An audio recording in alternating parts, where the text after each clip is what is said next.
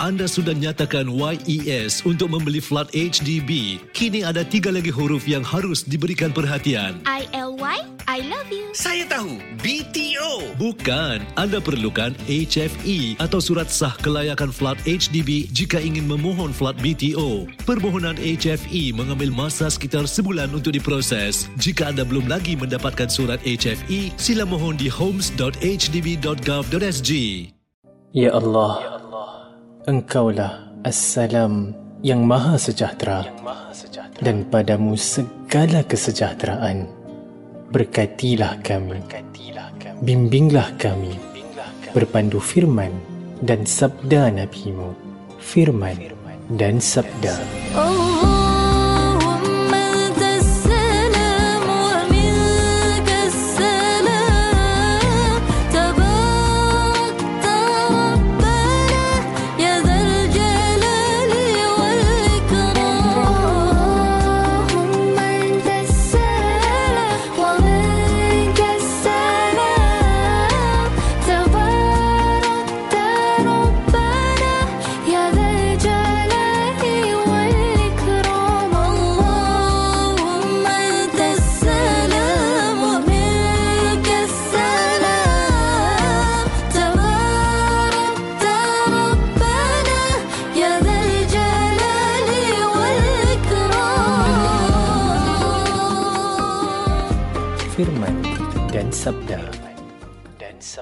Assalamualaikum warahmatullahi wabarakatuh. Para pendengar yang dirahmati Allah, salam sejahtera, salam pertemuan. Besar harapan kami anda dikurniakan kesihatan senantiasa. Namun, jika sebaliknya, usah menyerah kalah dalam perjuangan anda. Kerana rasa sakit juga adalah anugerah Tuhan yang Maha Esa dan juga pencuci dosa, insya-Allah dan semoga dipermudahkan segala urusan anda pada hari ini, dibukakan pintu-pintu rezeki dan segala pintu kebaikan. Dan semoga segala amalan kita diterima Allah Ta'ala. Amin. Ya Rabbal Alamin. Firman dan sabda.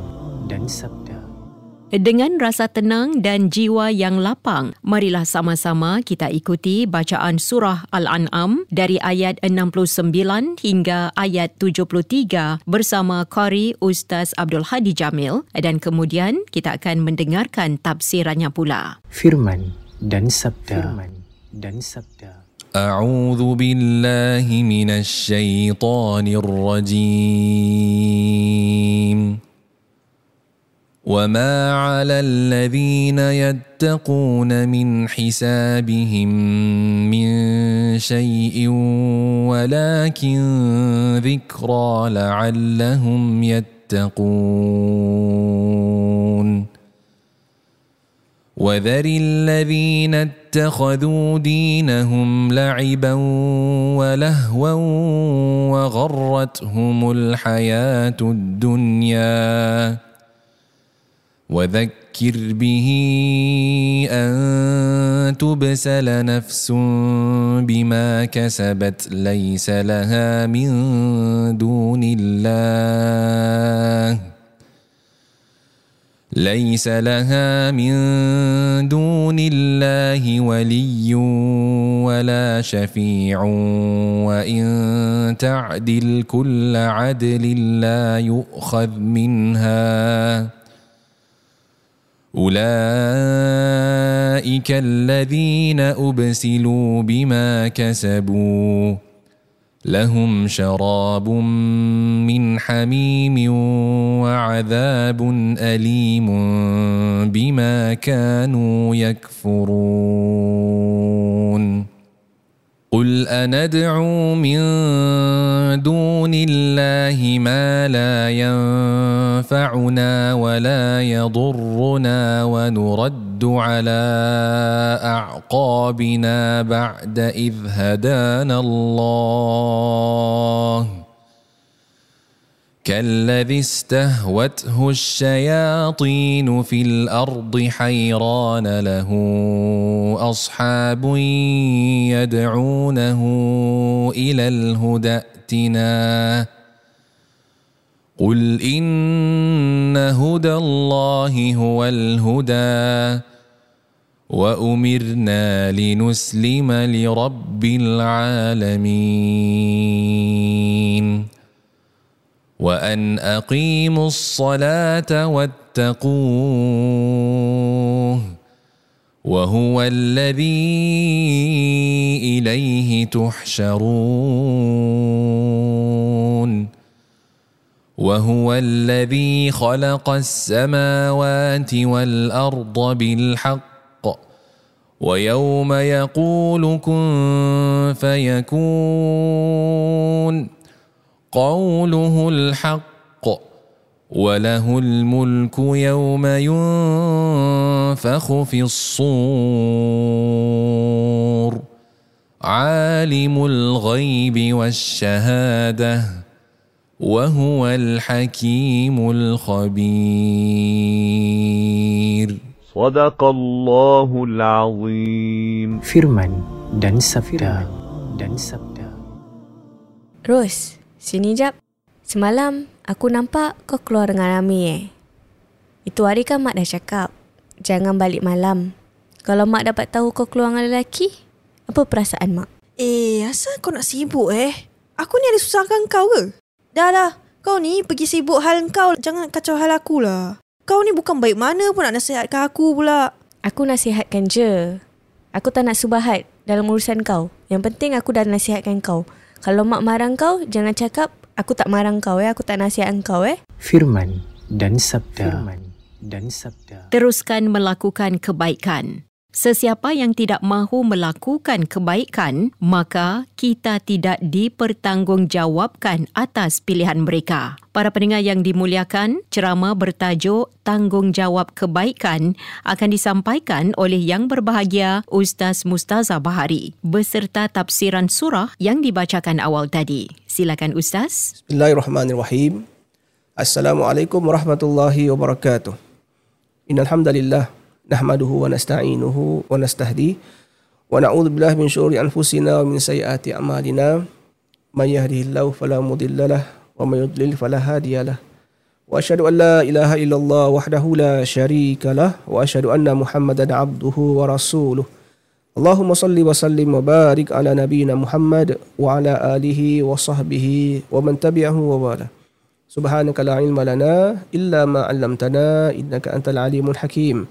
Rabbi syrah li sadri wa yassir li amri tamil lisani yafqahu qawli amma ba'd. Alhamdulillah. Mari kita bersyukur kepada Allah Subhanahu wa taala di atas kerana nikmat yang diberikan kepada kita. Pada ketika ini, pada saat ini Allah kurniakan kita nikmat kesihatan, nikmat pendengaran, ya, nikmat dapat bergerak dan sebagainya. Alhamdulillah.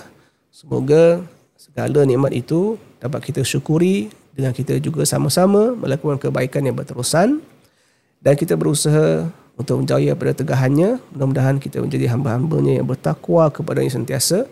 Dan dengan takwa itu dapatlah memberikan kita panduan hidup yang baik dalam kehidupan ini untuk terus memilih kebaikan dan kita berhenti daripada melakukan kejahatan.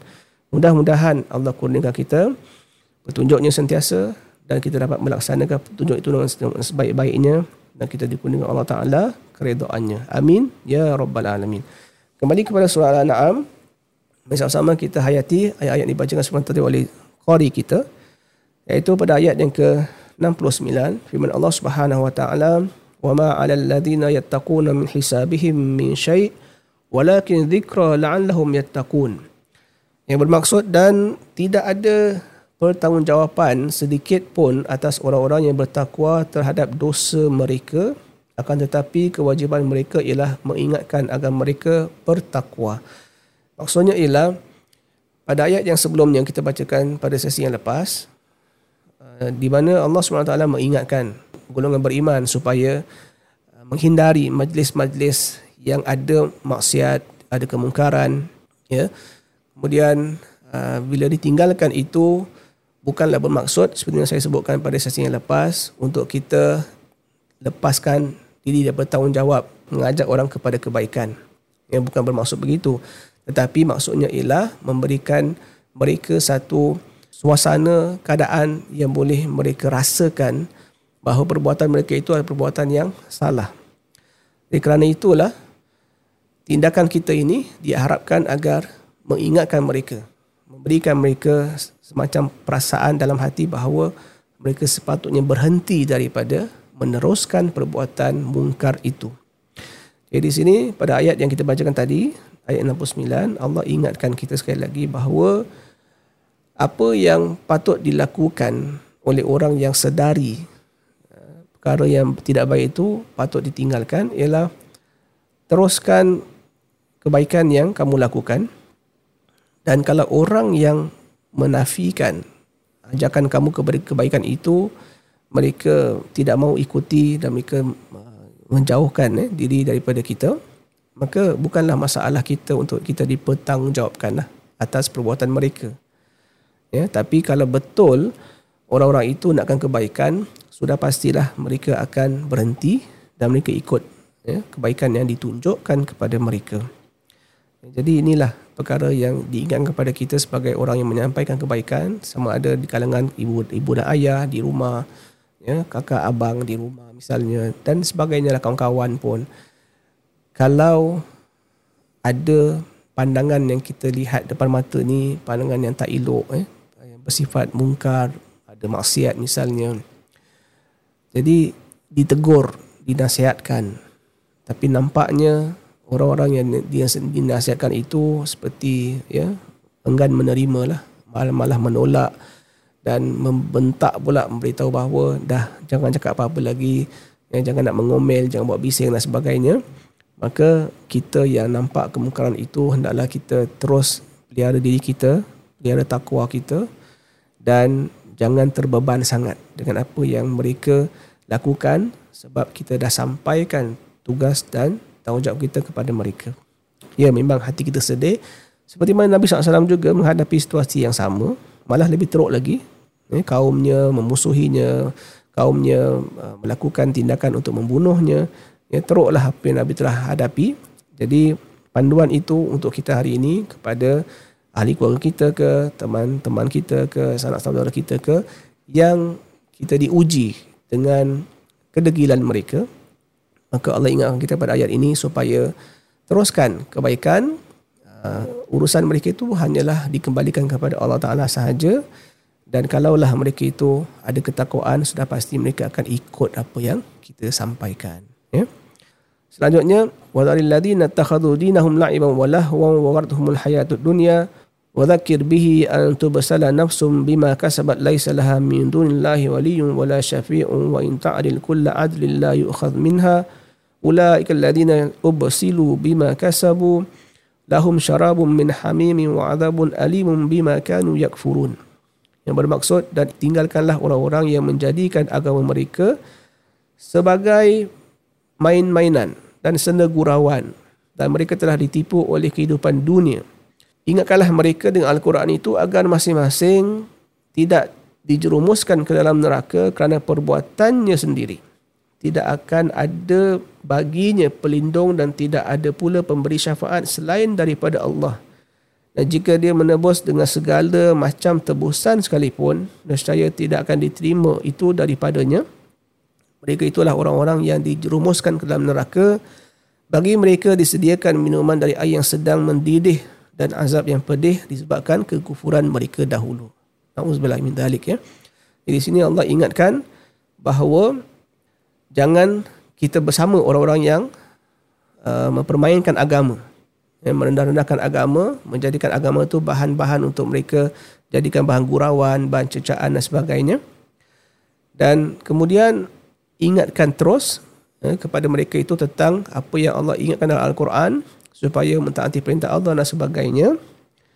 Kemudian kalaulah mereka bertaubat, mereka dapatlah ya uh, kebaikan daripada Allah Taala. Tapi kalau mereka menentang terus, maka di sini Allah kata di akhirat nanti tidak akan ada sebarang pelindung dan kalau mereka usahakan untuk mengambil sebarang apa yang uh, mereka ada ketika itu untuk dijadikan tebusan untuk melepaskan mereka daripada azab Allah. Allah kata tidak akan berlaku.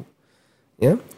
Kita telah sebutkan pada sesi yang lepas hadis Nabi SAW uh, yang mana Allah Subhanahu Wa Taala uh, pernah uh, atau Allah Subhanahu Wa Taala berfirman kepada seorang yang diazab dalam api neraka Kemudian Allah beritahu kepada dia kalaulah kamu diberikan segala yang kamu miliki di dunia dahulu daripada kekayaan yang aku berikan kepada kamu kamu jadikan dia tebusan untuk melepaskan diri kamu daripada azab neraka ini. Apakah kamu mahu lakukan? Maka orang itu kata ya aku akan buat apa sahaja untuk melepaskan daripada azab neraka ini. Maka Allah kata Allah balas balik uh, perkataannya dengan mengatakan bahawa dahulu di dunia aku cuma minta satu perkara sahaja yang kamu perlu lakukan iaitu mentauhidkan aku, mengesakan aku, mengabdikan diri hanya kepada aku. Tapi kamu tak dapat lakukan. Jadi di sini apa yang kalau diberikan kepada kamu untuk kamu menebus apa yang kamu telah lakukan kejahatan di dunia dahulu untuk melepaskan daripada azab neraka sekarang ini itu tidak akan berlaku sebab perkara kecil pun Allah minta tak dapat dibuat apalagi perkara-perkara yang menyulitkan ya untuk mencari harta benda yang pernah diberikan kepada dia dikumpulkan ya untuk mengira pula berapa banyak yang telah diberikan untuk menembus azab Allah Taala itu. Itu lebih susahlah untuk dibuat berbanding dengan apa yang Allah perintahkan kepada manusia untuk melakukan ketaatan kepada dia. Itu saja tapi itu pun manusia tidak mahu melakukannya. Ya jadi apa yang berlaku kepada mereka di akhirat kelak adalah sebab kekufuran mereka. Dalam, ayat ini Allah sebutkan lahum syarabun min hamimin wa adzabun alimun bima kanu yakfurun. Minuman yang panas dalam api neraka, azab yang pedih dalam api neraka hasil daripada perbuatan mereka yang kufur. Bukan kerana Allah yang sengaja memilih untuk mereka tu diazab. Tapi kerana mereka yang memilih sendiri untuk mengelak diri daripada mentaati perintah Allah Subhanahu wa taala.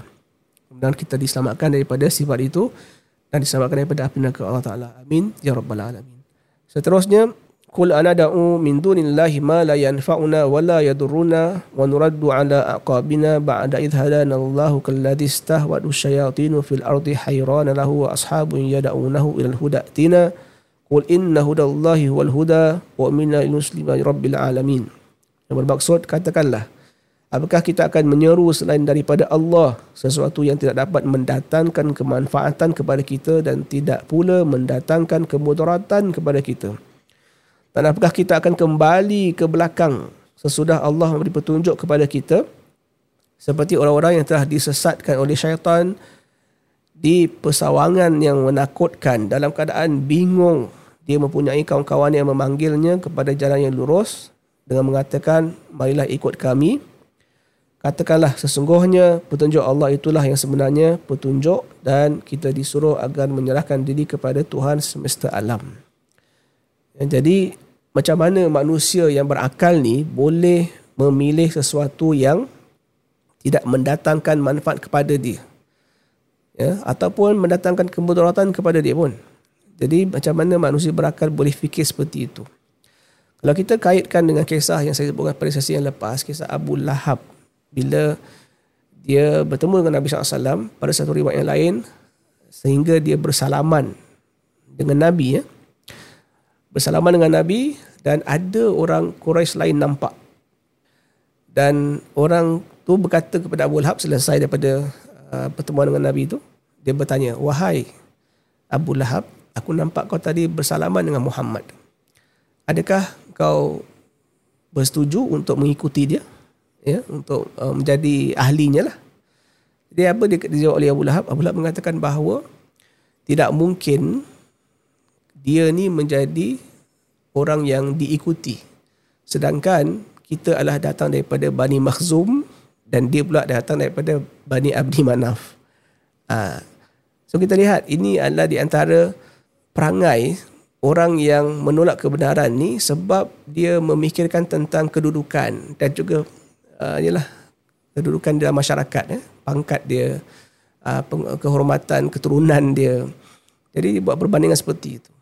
Sedangkan kita ni diberitahu bahawa kita ni manusia semuanya adalah anak-anak Nabi Adam dan kita semua datang daripada tanah ya. Jadi tak ada bezanya kita ni di sisi Allah Taala melainkan dengan takwa sahaja Nah, jadi di sini kalau orang yang berfikir secara waras, dia tahu.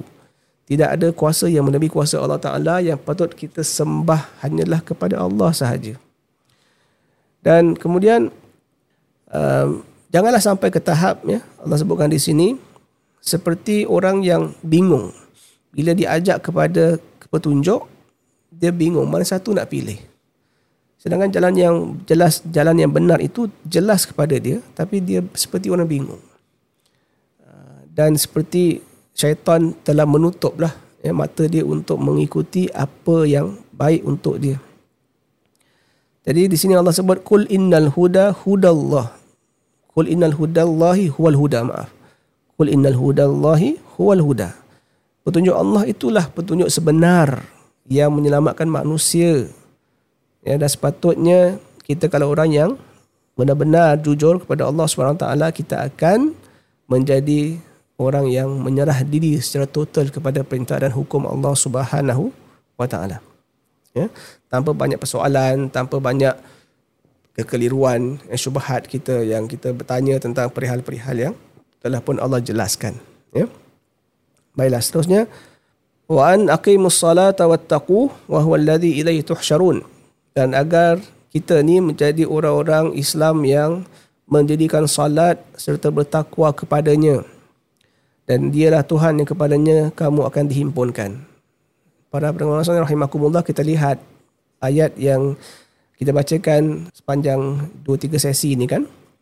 Allah ulang berkali-kali tentang wa ilaihi tuhsyarun ilaihi tuhsyarun eh. kita akan dihimpunkan kita akan dihimpunkan jadi Allah berulang kali ingatkan maknanya apa pasti jawapannya pasti kita semua akan dihimpunkan nanti di hari mahsyar untuk kita diberikan keputusan perbuatan kita di dunia ini sama ada berjaya atau tidak dan kita amat khawatir para jemaah para pendengar rahimakumullah kalau di dunia ini kita mengambil peperiksaan, kalau kita gagal, kita boleh retake. Ya, kita boleh ambil balik peperiksaan itu dan kita insya Allah selalunya kita berjaya lah. Tapi di akhirat, tidak ada lagi peluang untuk ambil semula. Ya, untuk dihidupkan di dunia sementara sekejap pun tak apa. Untuk kita buktikan yang kita ni jujur betul menjadi hamba Allah. Itu tidak akan berlaku sama sekali. Bila berlaku kiamat, maka itulah keputusan Allah. Hidup dunia ni selesai, sudah. Dah takkan kembali lagi. Jadi akhirat itu adalah alam yang kekal abadi. Orang yang berjaya masuk syurga. Orang yang gagal akan masuk neraka. Na'uzubillahi min dhalik. Ya, semoga Allah sama kita insyaAllah. Amin ya. Kemudian, وَهُوَ الَّذِي خَلَقَ السَّمَاوَاتِ وَالْأَرْضِ بِالْحَقِّ وَيَوْمَ يَقُولُ كُنْ فَيَكُونُ قَوْلُهُ الْحَقِّ ولو الملك يوم ينفخ في السور عالم الغيب والشهادة وهو الحكيم الخبير yang bermaksud dan dialah yang menciptakan langit dan bumi dengan sebenarnya dan benarlah perkataannya di waktu dia mengatakan jadilah maka terjadilah apa yang diinginkan. Dan di tangannya lah segala kekuasaan di waktu sangkakala ditiup dia mengetahui yang gaib dan yang nampak dan dialah yang maha bijaksana lagi maha mengetahui. Para pendengar masa rahimakumullah. Kalau kita lihat ayat-ayat yang dibacakan uh, tentang hari kiamat eh, tentang perhitungan atau perhimpunan pada pada mahsyar ini semua nak menunjukkan kepada golongan yang ingkar khususnya lah bahawa apa yang kamu sangsikan yang kamu ragukan terhadap balasan Allah di akhirat nanti ia adalah sesuatu yang pasti berlaku. Ya dan kita telah sebutkan sebelum ini tentang perihal uh, penyudahan ya, kesudahan hidup manusia ini uh, sebenarnya tidak perlu tunggu sampai hari kiamat berlaku. Kematian kita kematian kita di dunia ini adalah kiamat kecil jadi sebelum sampai kiamat besar itu kiamat kecil inilah yang sepatutnya kita sentiasa berwaspada agar kita menghadapinya dalam keadaan yang benar-benar Allah redai kita. Ha, jadi itulah yang sepatutnya kita sentiasa fikirkan dan buat persiapan. Kematian kita boleh datang bila masa saja. Tiada siapa yang mengetahui bila dia mati. Hanya Allah saja yang tahu. Dan para malaikat, malaikat maut pun tak tahu siapakah yang akan mati pada hari ini, pada saat ketika waktu apa. Sehinggalah Allah beritahu mereka untuk dan mengarahkan mereka untuk mencabut nyawa sekian-sekian hambanya barulah mereka pergi untuk mencabut nyawa. Jadi kita tak, tak, tak tahu bila masa kita akan kembali kepada Allah Subhanahu Wa Taala. Ingatlah perihal keadaan kita, hidup kita di dunia ini sentiasa bersedia untuk menghadapi kematian dengan melakukan ketaatan kepada Allah Taala, melakukan salat seperti mana yang Allah firmankan pada ayat yang sebelum tadi wa anaqimus salat. Salat itu adalah tiang agama. Itulah penghubung kita dengan Allah Subhanahu Taala sebab bila kita bila kita salat, kita berhadapan dengan Allah Subhanahu taala. Kita sedang berbicara dengan Allah taala. Dan Allah meredai orang-orang yang sedang salat. Ya, orang yang salat itu adalah orang-orang yang benar-benar beriman kepada Allah Subhanahu wa taala.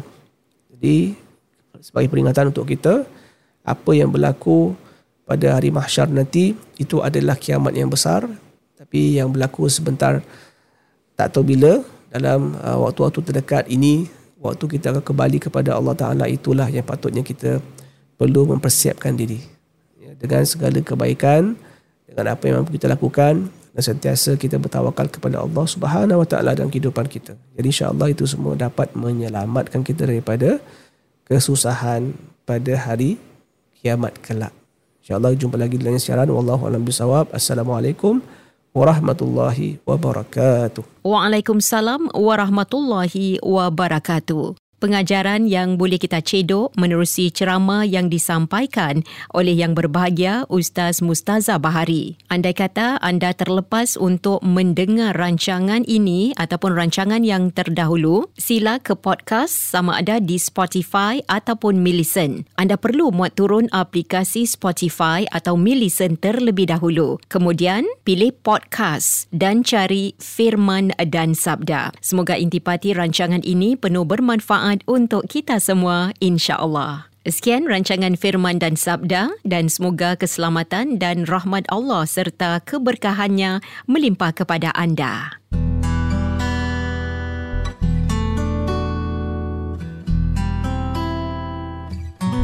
سبحان الله وبحمده سبحان الله العظيم سبحان الله وبحمده سبحان الله العظيم سبحان الله وبحمده سبحان الله العظيم سبحان الله وبحمده سبحان الله العظيم. سبحان الله وبحمده سبحان الله العظيم. سبحان الله وبحمده سبحان الله